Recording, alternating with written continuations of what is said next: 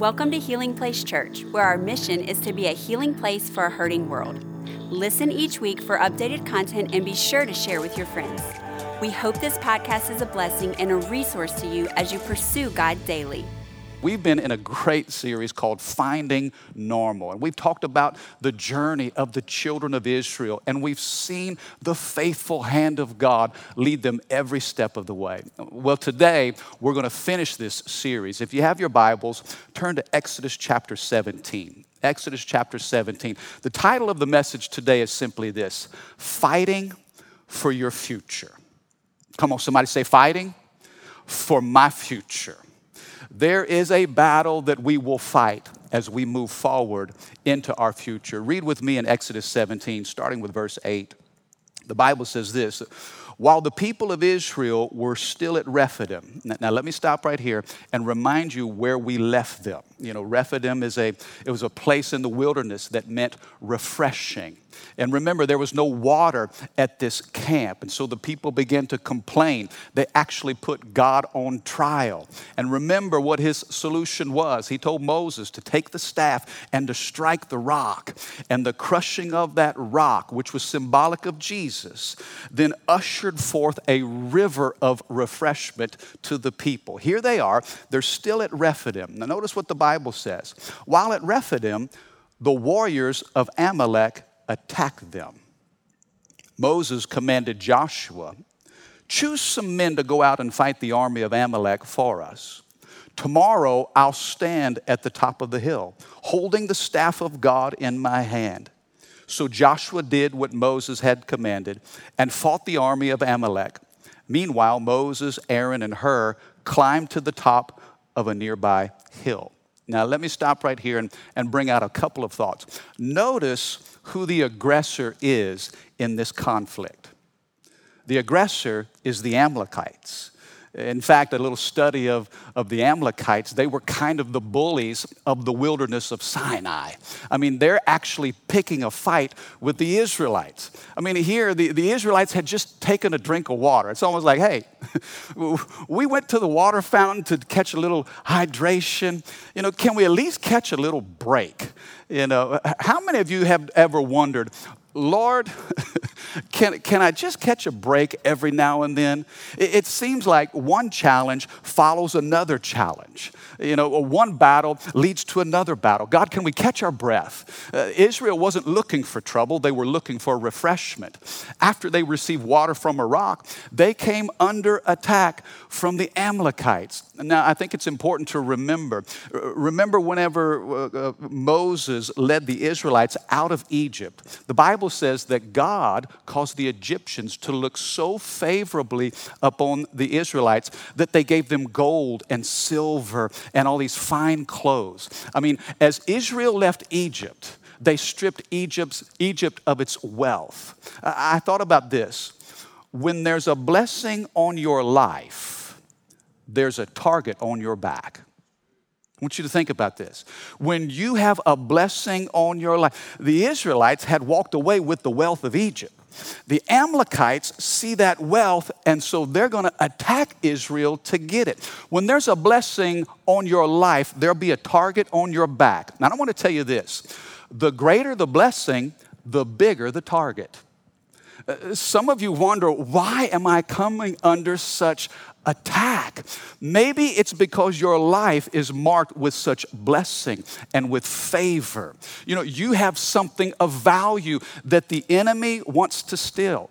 You, you have a call, you have a purpose, you have the peace of Jesus. Man, you are blessed in every way, and the enemy can't stand it. And here we see the Israelites who have been held in the sovereign hand of God every step of the way. Uh, they got uh, food from heaven. They got water from a rock. They've got the wealth of Egypt. I mean, if that doesn't say blessing, I don't know what does. Sometimes we come under attack because of the favor that rests upon us. If you're taking notes, I want you to write down this first thought. Number one, the battle will find you.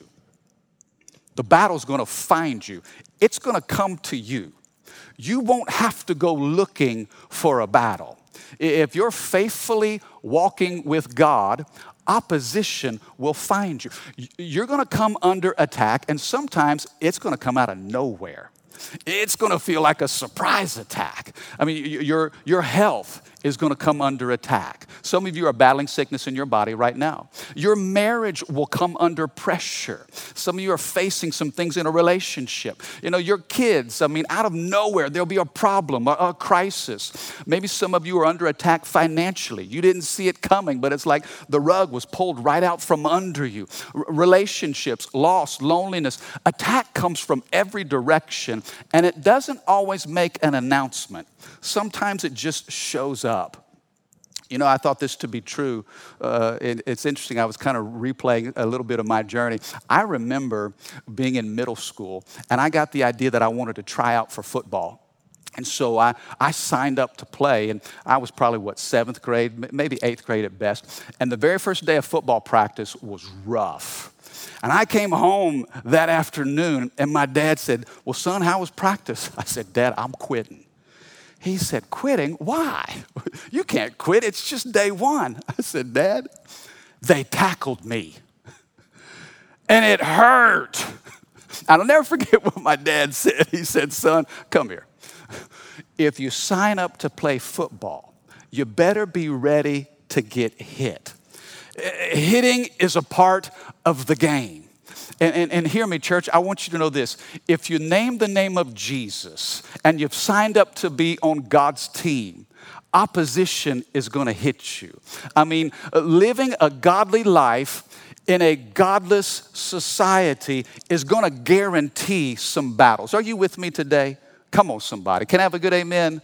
Uh, listen, when we signed up for this thing, we better be ready to get hit the Israelites are being hit by the Amalekites.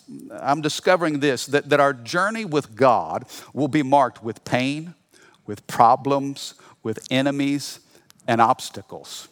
Can I say that again? Your journey will be marked with pain, problems, enemies, and obstacles. Some of you are saying, Mike, I came to church to be encouraged. Can you at least be a little more positive? Okay, let me say it this way I am positive that your journey will be marked with pain, problems, enemies, and obstacles. It is a part of the experience. We can't avoid it, we can't escape it, we, we try not to create it, but it's here. You know, Rachel and I were talking about this the other day. Michaela, our, our middle daughter, she is graduating from high school, the class of 2020. Isn't that amazing? The graduating class of 2020, and we were reminded of her journey. You know, Michaela was born in the aftermath of 9 11. She started primary school during Hurricane Katrina. She started high school during the Great Flood of 2016. And now she's graduating from high school in the pandemic of 2020. Uh, how many of you know, man, there, there are going to be issues everywhere, every season, every chapter. It's going to have its challenges. Our life may be marked by pain, but I tell you this you can look back at every challenge and every obstacle, and you can see the faithfulness of God. And notice this, you know, up until this point, God has done everything for the Israelites. I mean, they haven't had to even lift a finger. Uh, the, the, the 10 plagues, the 10 miraculous signs that God did in Egypt, God did all of that. The Israelites just watched. When they crossed the Red Sea on dry ground, they didn't lift a finger. God was the one who did all the heavy lifting. He parted the sea and, and gave them safe travel into a new territory. They looked over their shoulder. They see the waters collapse and swallow Pharaoh and all of his army. In the wilderness, they get hungry. And so, what does God do? Again, the Israelites do nothing, but God Himself will bring food down from heaven. And even at Rephidim, they're thirsty. And God says, okay, water from a rock. You see, they didn't have to do a single thing. Uh, this to me is a picture of salvation. You know, salvation is not something we earn. It's not something that we deserve. We don't work our way into right standing with God. God did all the work. In fact, the only thing we contribute to our salvation is the sin that makes it necessary. Uh, God did all this, He did all the sacrificing and, and, and he, he did, made all the provision. He, he did everything. All we simply do is trust, just like the Israelites. But here we see things beginning to change. Now God is telling the Israelites, I want you to go get your weapons. I want you to armor up. I know you didn't choose this battle. Listen, we, we don't work for salvation, but we work from salvation. There's a work to be done. When we receive grace and mercy, then we are enlisted into battle. Now, I want to recognize this as well. Uh, let me just say this to encourage us stay true to your assignment. Notice what Moses tells Joshua. Uh, Moses says, Hey, Joshua, I want you to, to select some men, get some warriors, and I want you to go down to the valley. While me and my boys, we're gonna go up to the mountain. I want you to fight the Amalekites, and I'm gonna come up here and I'm gonna watch. Now, I read that again this week, and I thought, man, if I was Joshua, I'd be like, hey, Moses, time out. Can, we, uh, can we talk about roles here? I mean, I'd much rather have your assignment. I'd rather chill on the hill. Come on, somebody. Won't you grab your sword? Won't you grab your weapon? Man, it's getting hot and heavy down there. How about you go down there and let me go up here?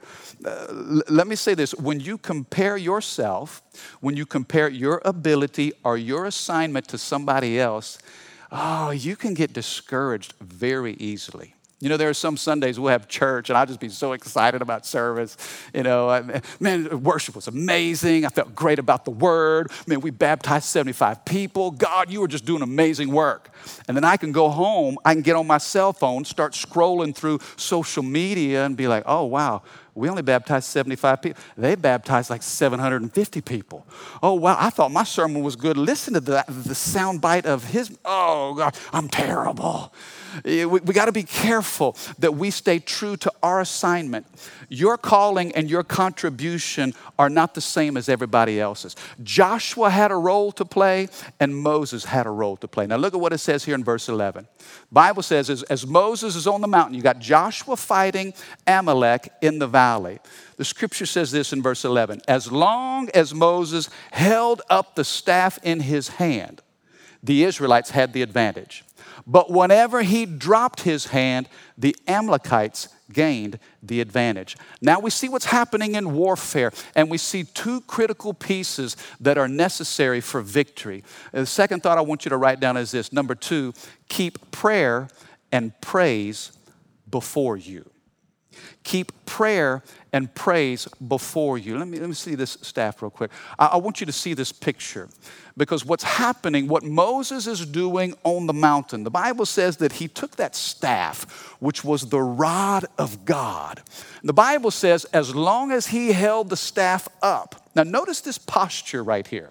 This is a picture of two very powerful principles. This, first of all, is a picture of prayer. I mean, th- this is a posture of intercession. There's some conflict happening down in the valley, and yet Moses stands above and he's interceding on behalf of the people. He's going before God and he's petitioning the powers of heaven. I want you to know this if you're in a battle right now, press into prayer.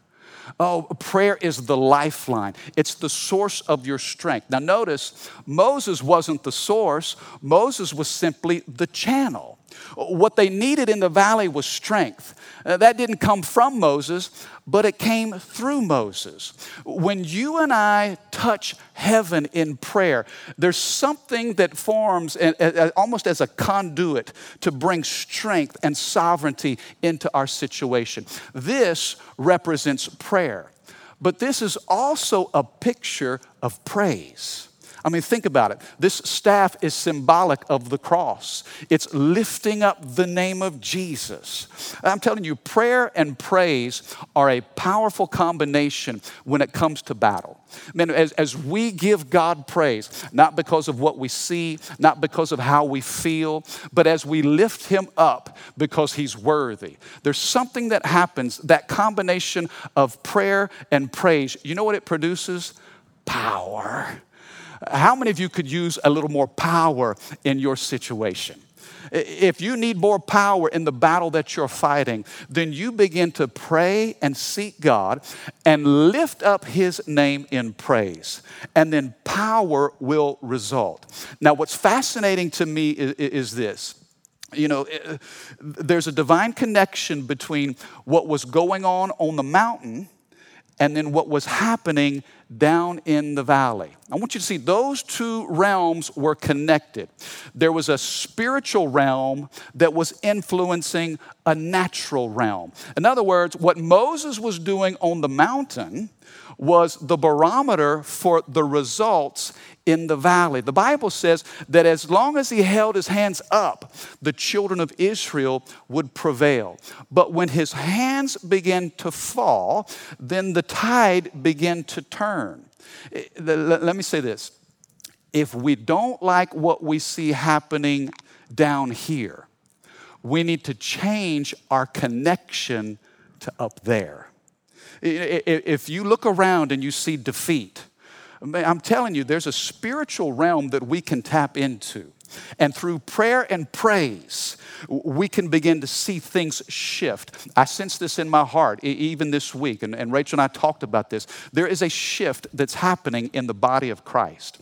And as you and I begin to press into prayer and praise, it, it, that's supernatural, that's spiritual. As we dial into the spirit realm, we'll see things play out differently in the natural. Uh, some of us are so consumed with, with the physical and what's going on around us, and God's trying to use this this story to help us lift our heads, keep prayer and praise before you. I want you to know if the devil can keep you in your feelings, he will win every time. But if you can put him in a realm of faith, you win every time. Victory hinges on our ability to create an atmosphere of faith. Now, notice what it says here in verse 12. The Bible says, are you, are you catching this? Oh man, I, I wish I could see you. I wish I could hear you. I know some of you are shouting me down right now in your living room. I feel it. Glory, glory. Verse 12. Look what it says. Moses' arms soon became so tired that he could no longer hold them up. So Aaron and Hur found a stone for him to sit on. Watch this. Then they stood on each side of Moses, holding up his hands, so his hands held steady until sunset. The third thing I want you to see is this number three, you need good people around you. Now, notice it wasn't Moses the superstar making all this happen. It's interesting how even Moses' arms grew tired. He grew weary. What I sense in my spirit for some of you is in this season of quarantine and restriction, you're growing tired. You started strong, a lot of ambition. Hey, I'm gonna, I'm gonna make the most of, of, of this unique opportunity. But as days turn into weeks, we get weary. I think we've moved you know, from fear to frustration. When the virus first started to, to explode and spread, there was a whole lot of fear. And now we've kind of adjusted into this season of frustration. We grow tired, we grow weary. You know, every battle, I want you to consider this every battle that we fight has an unknown finish line. We don't necessarily know when it's going to end. Moses didn't know how long he would need to hold up his arms. I mean, would he get victory in, in, in 30 minutes? Would it take an hour? Come on, God, you're, you're, you're bigger than anything, anyone. You can do whatever you want. Man, just, just snap your fingers. How long am I going to have to keep my hands up? And his hands grew tired. Listen, this is why we need community. This is so important. The key to victory is team. Uh, notice Joshua was in the valley and he was fighting with his men. He had to choose warriors to surround himself with and say, Let's go to battle. Joshua had his team in the valley, Moses had his team on the mountain. It was Aaron and Hur on either side of him. This is critical because you will not win by yourself. Can, can I say that again? You know, because Christianity is not some isolated, independent, solo ambition. Uh, we were built for community. All of us, we long for relationships. And especially in battle, when our arms get tired, we realize I got to have brothers and sisters around me. Let, let me challenge you in this way every person needs support now or they'll end up on life support later. Are you with me? Some of you thinking, Mike, I'm not in a fight. I'm not in a, a battle right now. I'm good. Well, you know, there's something about community that's preventative. You know, you can't measure prevention, but you can measure what happens without it. The fallout is huge. If you don't have good people around you in times that it matters most, you're in trouble. I, I want to encourage you make some decisions now that you're going to invest yourself into others. This is a unique season that we're in. You know, the pace of life has changed for many of you. And in this slowing down, you now have the opportunity to build relationships that you didn't before because life was so busy before. Busyness wouldn't afford you the opportunity to make investments into others. Well, guess what? You have a chance right now. Uh, teamwork makes the dream work. You cannot do this by yourself. Um, I know we're watching this Michael Jordan documentary. Man, I'm into it. I love MJ, the greatest of all times. He was amazing. Rookie of the year, man, scoring champion, defensive player of the year, all star MVP. But you know what? He didn't start winning championships until he got a Scottie Pippen. Come on, you got to get a little Dennis Rodman, even Steve Kerr, spot up and shoot that clutch jump shot. Even Jordan, the best of the best, couldn't win a championship without a team. Moses couldn't do this by himself. Joshua in the valley couldn't do it by himself. And the truth is, you and I, we can't do this by ourselves. You know, thinking about the power of team and the importance of community, uh, several months ago, and I got permission to share this. A good friend of mine, his name's John, he and his wife and three kids, beautiful family. They've been a part of this church for a long time. I mean, from the early days. And um, on a Monday morning, I got a phone call from John, and he was hysterical. He'd just gotten information, just gotten news that would turn his world upside down. Uh, for a parent, it's your worst nightmare to get a call saying that your child has been in an accident. And John's 16 year old boy was in an accident and he didn't survive. And, and when I got the news, I made a couple phone calls and I headed to his house to see him and, my heart just ached. I mean, I'm telling you, you, sometimes you don't have to seek out the battle, it'll come and find you. Unexpected, unannounced. I mean, they were devastated. And I remember pulling up to his house that Monday morning, and as I was coming, I saw the state troopers that were leaving. I mean, this was fresh, it was raw. They had just gotten the news of what had happened during the night. And when I walked into the door, I'll never forget what I saw. It was an image that will mark my life forever. And I go in as a pastor to bring comfort and love and just to be there for a friend. And I see John, and he is on his knees. And one of his closest friends, that's a part of his small group, was on his knees and had his arms wrapped around John. John's arms were, were up in the air. Tears were coming down his cheek as he was pouring his heart out to God. And one of his closest buddies in his small group was there just holding him up and praying for him. And, and I thought, wow. I, I found out afterwards uh, you know John's first phone call once he found out the news? It wasn't even to his pastor, it was to a small group. He had some guys around him that knew him and loved him, guys that he had invested in. You see, John told me, I called him this week. I said, John, you give me permission to share this. Is this okay? He said, Mike, I, I, I trust you. I know God never wastes any pain, He never wastes a heartache. Some of you have walked through tremendous pain. Some of you parents have lost children and you're still walking in that process of hope and healing. He said, Mike, little did I know that joining a small group was one of the best decisions I would ever make in my life. Now, is it easy? No. Are they still walking a painful road to recovery? Yes. But are they alone? Not for a second.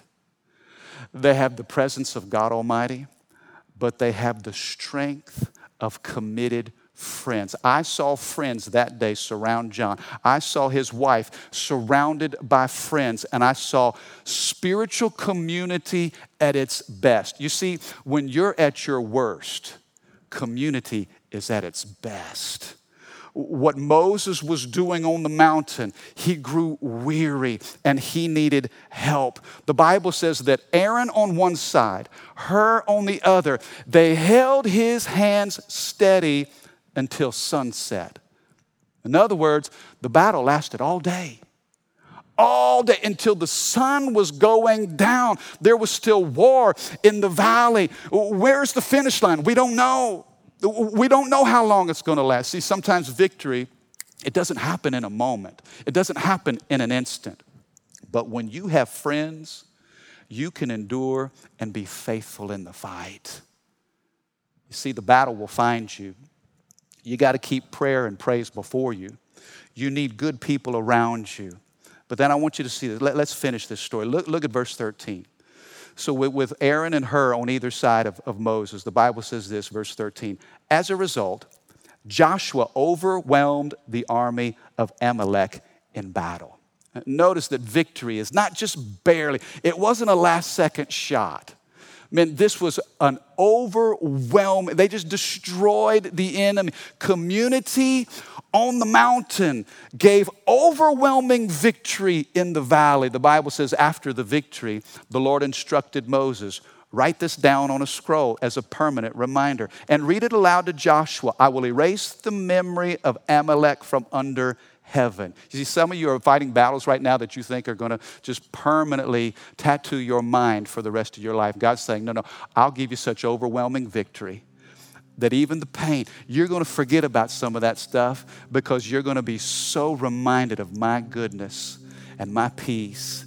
Look at what it says here. So, verse 15 finally, Moses built an altar right there. And you know what he named it? He named it Yahweh Nisi, which means the Lord is my banner. Here was this permanent reminder. Moses builds this altar and he calls it Yahweh Nisi. It's interesting phraseology here. I want to give you this final thought. Finally, number four God's victory will be over you.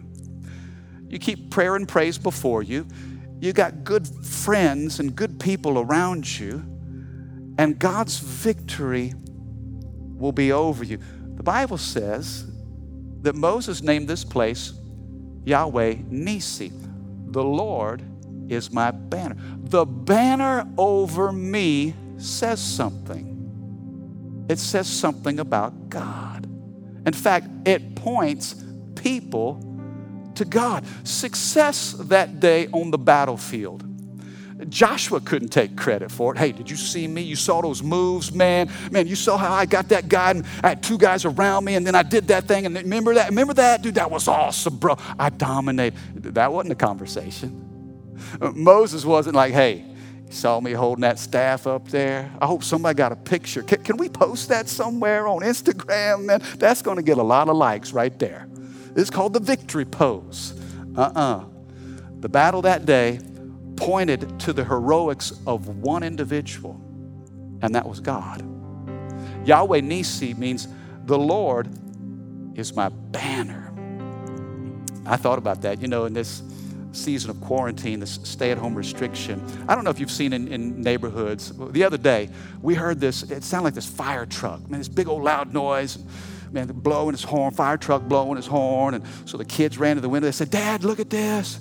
So I ran to the window and saw, man, you got a fire truck and you got about 20 cars lined up behind this fire truck in our neighborhood. I mean, there was some neighborhood parade.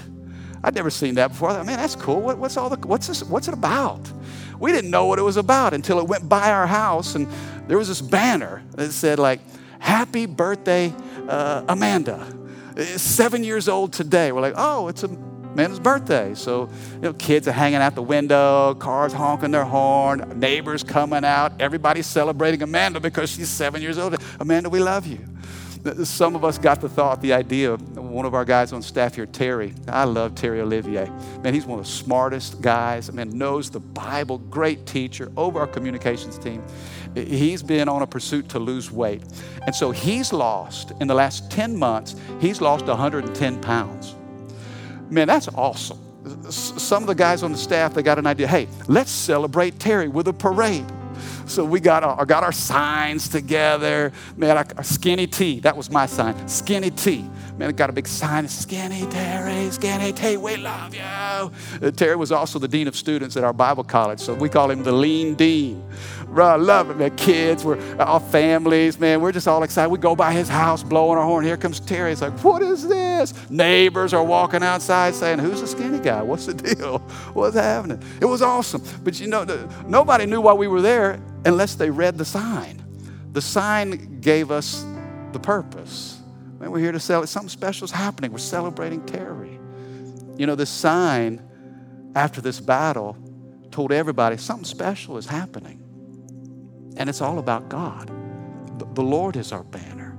I thought, you know, may the banner over HPC say something to this community. May the banner over your life and your family. You've got a message. I don't know if you realize this or not. You don't have to be a preacher to, to have a message. But may the banner over your life, may the banner over this house say something to this community. Hey, something special is going on here, and it is all about the Lord. I don't want to take credit for anything God's done. Any victory in my life, any success that comes from me, it points back to one person and one person alone, and that's Jesus. And whatever battle you're fighting, whatever struggle you're facing today, I want you to know His banner over you says love. Just like He led the Israelites through the wilderness, every need, every step of the way, God said, I got that, I got that, I got that, I'm taking care of that, this challenge, this issue, I got you. Thank you for listening. Take a moment and subscribe so you can become a part of the community here and stay up to date with what is happening at Healing Place Church. For more information about HPC, visit healingplacechurch.org.